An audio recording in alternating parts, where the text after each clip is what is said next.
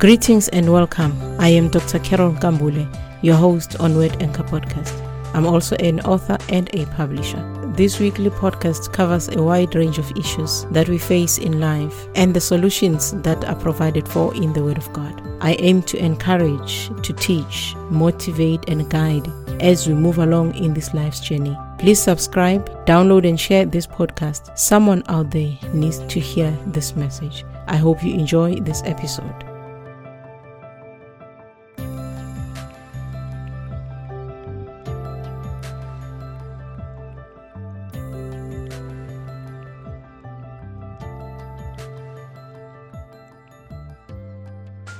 Greetings and welcome to this episode of Word Anchor Podcast. The title of this episode is The Unfaithful Bride, inspired by my book, The Bride of Jesus, a glorious church awaiting the return of the Lord. This book is available as a hard copy and Kindle edition on Amazon.com. The Lord Jesus sees the church as his bride, just as the Father saw Israel. This is a love relationship between God and His beloved people. This is, of course, a metaphor of how God relates to the church. And this is how deep God loves His chosen ones. Praise the Lord. When two people marry, the vows that they say mostly commit to loving each other until they are separated by death. It is a lifelong commitment of being one, united, committed, loving, and caring for each other. No normal person gets married with the intention of divorce, and no normal person gets married with the intention to hurt their partner. I say normal because there are those who get married with the intention of siphoning money and then leave or kill their partner. Some would get married for the soft life, not because they are committed, and should something go wrong with their partner and the soft life is gone, they also leave. Adultery is one of the main reasons for divorce other than abuse. Sharing a partner is one of the difficult things for a married couple. Inasmuch as polygamy is accepted mostly in African countries, though not widely accepted now like in times past, it is still not an easy thing. Polygamy may seem glamorous when the man is loaded and is able to afford his wives. However, with all the glitz and glamour, deep in the hearts of some of these women are scars that never heal. They are hurt from the fact that they were not sufficient for their husband, especially their first wife. It's amazing to see that even the second wife can have an issue with the third wife or the fourth wife. You would think that the second wife should be more accommodating than the first. But the bottom line is a woman wants to be loved, her only, by her husband. Polygamy is a selfish thing done by a person who wants more than they should have. Culture or not, polygamy hurts people the wives, and even the children. I know that traditionalists will be offended. Aside from religious reasons, even if I was not a Christian, I would still want to be the only wife for my husband. I have seen some programs on television in South Africa which features polygamous marriages or plans to enter into polygamous marriage. The other day I saw three women fighting for one man. It even became a fist fight, one taking out the wig of the other lady. They are continuously fighting for attention of the husband. Even the one where the husband is rich, there are still little squabbles fueled by the existence of more than one wife. I am not even suggesting that couples that are not in polygamous marriages do not fight. We actually do. However, who needs the added pain of comparing how you are treated versus the other wife? Who wants to fight for decisions in the family with a third person? Who wants to sleep at night thinking what your husband is doing with another woman. If I disagree with my husband on some issues, it will be worse if there is another person who competes for the same attention in the picture. Remember, as a wife, I love my husband, not the other woman. Unfaithful men would want to legalize their unfaithfulness by marrying the other person. I know that some may even try to bring out the issues of Abraham and David having more than one wife. I would say go back to what God established right in the beginning and see what man established, and God graciously left man to his own devices. God created one wife for Adam, one helper suitable for him. Praise be to the Lord. This is the standard that God wants for the church. He wants to be the only God to the church. The first commandment was very clear You shall have no other gods before me. You shall not make for yourself a carved image, any likeness of anything that is in heaven above, or that is in the earth beneath, or that is in the water under the earth. What Israel did after hearing this commandment, they told Moses that they can't stand the presence of the Lord, and that he must hear God on their behalf, and that they would obey. Then, 40 days later, Moses came back to find them having made a golden calf. They did not see Moses and they sought to have an image. Moses was not even a god to them when he was with them. They did not elect to put another leader. They replaced Moses with a god, a golden calf. They wanted to be led, not by a human being who used to hear from God and lead them. Imagine the pain God felt when they said, This is your God, O Israel, that brought you out of the land of Egypt. Exodus chapter 32, verse 4. When they left Egypt, the presence of God was not there. But as they journeyed, the presence of God was in the pillar of cloud by day and a pillar of fire by night. They did not carry the pillar. God moved the cloud by himself. Then they dared to replace God with a golden calf that could never move by itself, nor even thunder or be fire before them. They had quickly forgotten that they had witnessed the thundering, the lightning flashes, the sound of the trumpet, and the mountain smoking, and when they saw that, they trembled and stood afar off in Exodus chapter 20. They settled for a dumb, deaf, blind, lame golden calf made by their own hands, something that they would have to move from place to place. They moved from glory to a statue that could not do anything for them or even for itself. How could they turn away so soon? The same people that had witnessed the Red Sea parting, the bitter water made sweet, the water coming from the rock, they settled for less. Israel never stopped there. They continued playing the harlot, committing adultery by making other gods, forsaking their only true God. They wanted the gods of other nations, like a cheating husband or wife wanting to have what is outside their marriage. They did not just go to worship other gods, but they also sought to legalize it by bringing it home, making it their god, even building altars for Baal and Ashtoreth. They even had officers to bring sacrifices, prophets that served in their altars. They made it look legit even in the eyes of their neighbors. The book of Judges records evil and painful times for Israel. The evil that they committed time and time again, forsaking their God, adopting lifestyles of their neighbors, and God responding by lifting his hand of protection over them, and they became game for their enemies. Our God is a jealous God. He is a jealous God. He is very clear. His glory he will not share with no other. Besides him, there is no other God. And God sent prophets to convict Israel of their sins time and time again. Through Jeremiah, God said, They say, if a man divorces his wife and she goes from him and becomes another man's, may he return to her again?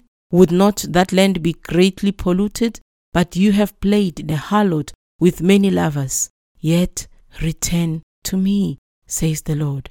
Lift up your eyes to the desolate heights and see, where have you not lain with men? By the road you have set for them, like an Arabian in the wilderness, and you have polluted the land with your harlotries and your wickedness. Jeremiah 3, verse 1 to 2. Israel had many lovers, but God still loved Israel. He said, Return to me. He continued still in Jeremiah 3, verse 6 to 10. The Lord said to Jeremiah in the days of Josiah the king, Have you seen what backsliding Israel has done? She has gone up on every high mountain and under every green tree, and there played the harlot. And I said, after she had done all these things, Return to me. But she did not return. And her treacherous sister Judah saw it. Then I saw that for all the causes for which backsliding Israel has committed adultery, I had put her away and given her a certificate of divorce. Yet her treacherous sister Judah did not fear, but went and played the harlot also. So it came to pass through her casual harlotry that she defiled the land and committed adultery with stones and trees. And yet, for all this, her treacherous sister Judah had not returned to me with her whole heart, but in pretense, says the Lord. God went as far as giving Judah a certificate of divorce. God cannot stand for adultery. He could not stand it in Judah. He could not stand it in Israel. He gave her a certificate of divorce. And today, many goes to court to get a certificate of divorce because they cannot stand the adultery that happens in marriage. May the Lord forgive everyone that has committed adultery and may the Lord restore marriages. But God punished Israel. He gave them up to the Babylonians who took them captive to Babylon for 70 years. The false prophecies never materialized. They prophesied lies, saying God would prosper them. Jeremiah stood as the voice of the true prophet and told them plainly that they must surrender and go to Babylon. Stay there, marry, plant vineyards until the appointed time for their return. And we say boldly today, God is the same yesterday, today, and forevermore. We say this joyfully when we want to appropriate the goodness of God over our lives, but are not prepared for the consequences of our iniquities. Some will say grace, but Paul said, Should we continue sinning because there is grace? No. By all means, no. We cannot continue trampling on the blood that was spilled for us. What is the church doing today, child of God? I have watched videos recently of a man who preaches in church, goes out and practices what is called traditional healing invoking ancestral spirits for powers to help those that come to him. This one is boldly living his life, not hiding or pretending to anyone. There are more scary things that I will not speak about here. And this one is easy to identify. And those that follow him know that they are tapping into different spirits whilst they claim to be worshiping God. There are, however, those that do it in hiding, those that use evil powers to do miracles in the church, they use the evil powers to attract and keep people in bondage. They command large crowds and they talk about Jesus. People are attracted to their services because they see things happening and they call it deliverance. These are people that have judged God unable to deliver his people and they go and seek other powers. They go and worship other gods and attribute that to the only true God.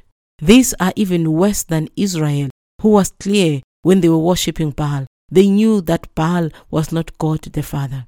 They just chose to worship idols. Today, they will worship a God in the privacy of their homes and come to church and say, The true God has done this and that. They call the name of the Lord Jesus Christ in vain and falsely. Our people are desperate for answers and for prophecy, for healing and prosperity, that they will accept whatever seems supernatural as long as they get what they want.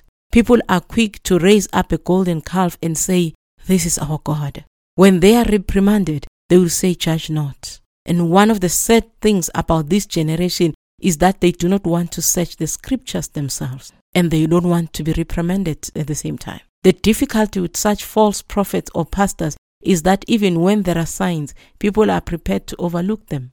The Bible did not say false prophets will be seen by their false prophecies, but by their fruit. Unfortunately, they involve powers that gets them to speak the truth at times and the people accept it and disregard the source. The desperation for miracles has made people to accept whatever seems to be of power. The laziness to read the word and pray has made people to give honor to evil, false prophets and pastors. People cannot believe that God listens to their prayers. They want to say like Israel, let God speak to you. Unfortunately, they are not even aware that their Moses is false. They are now worshipping a man instead of God who created men. Israel worshipped idols made by hands. People today worship men created by God. Whilst in other cultures, bowing down to a man is a sign of respect. In some churches, it is all about the man. People have elevated a man to the place of God. And all these things is adultery in the eyes of God. He has chosen you for himself, child of God.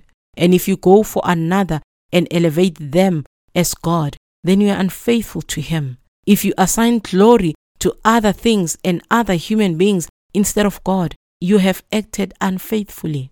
In the book of Corinthians, it says, Oh, that you would bear with me in a little folly. And indeed, you do bear with me. For I am jealous for you with godly jealousy.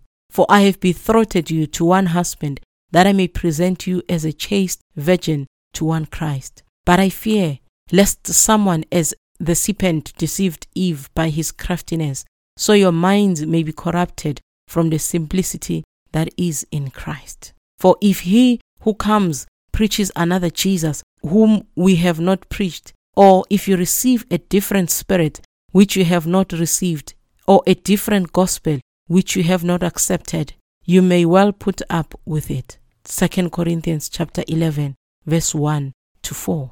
We do not need another Jesus. We do not need the serpent to tell us lies. Paul said he wants to present the church as chaste virgins to Christ, as a people that have only one true God, as people that worship the only true God. Paul says if somebody else comes and preaches another Jesus, you accept it. Somebody comes and preaches another gospel, you accept it. Somebody comes with a different spirit, you accept it. We don't need another Jesus. We do not need to hear of another Savior. There is only one, and He has already died and rose again for our sins. There is no one bigger than Jesus on this earth. And the greatest thing is, Jesus is the only mediator between God and man. There is no man better than another man before God. The rest of us should be pointing everyone to Christ and not to ourselves. The veil has been torn, child of God. We follow after Jesus. The confidence you may have on men, put it on Jesus. Go confidently to him. The people went to the disciples and said, We wish to see Jesus, not men, not an idol, and not any other spirit, but Jesus. Seek Jesus, child of God, not a man, not water, not oil, not a sticker, not a picture, nothing else but Jesus. Of course, such things can be used to advertise. A sticker is used to advertise a church, but it's not meant to be a God for you. Once you trust the water to heal you, and without the water you do not believe you can be healed, then you have made the water your God. It is true that God can use anything, but nothing that God uses is to be the center as if God cannot do anything without it. Moses lifted the staff many times, yet God still did miracles without the staff. Today, some would hold on to the staff as if it is God. Adultery hurts in marriage, child of God, and it hurts God as well when believers lust after other gods. God is sufficient. Jesus is sufficient. Be a faithful bride to Him. In Ezekiel chapter 15, verse 8, it says, Thus I will make the land desolate because they have persisted in unfaithfulness, says the Lord God. God punished Israel for their unfaithfulness. He made their land desolate and allowed their enemies to take them captive. Your unfaithfulness will lead you to captivity, child of God. Some people are living in captivity right now. Some cannot even go to their families because they've been told to forsake their families. Some have given all they have to a man and got nothing for it in return. They still hold to the lie of the false prophet he is not God. Your blessings are with God. Your healing is with God. Do not be desperate to the point of accepting any other God just because you want a solution. Be faithful to the only true God. God cannot be replicated. He does not even want an image of Him. Nothing in all creation can qualify to be God. We are all the creation of His hands. He is faithful to those that believe in Him. He is faithful those that believe in him know this. May the Lord set free those that are held in bondage by false prophets, pastors, and teachers. May they be free from the bondage of the evil spirits operating in occult churches. May they be set free, and those whom the Son sets free will be free indeed. Seek Jesus and Him only. Look up to Him. He is the author and the finisher of your faith. He is the one that will give you a measure of faith for whatever you need it is found in Jesus. Let us point you to Christ and to Him only. And when man begins to point to himself, run, child of God. Run and do not look back. Do not go back there. Do not worship another man. Be free from the bondage of another man. Be free from the bondage of other gods. Be free from the bondage of other spirits. Look to Jesus and Him only. Shalom. Thank you for listening to Word Anchor Podcast. I hope you were blessed by this message. For copies of my books, go to amazon.com. Check out the show notes for more details. Until next time, stay blessed and continue making the Word of God your anchor.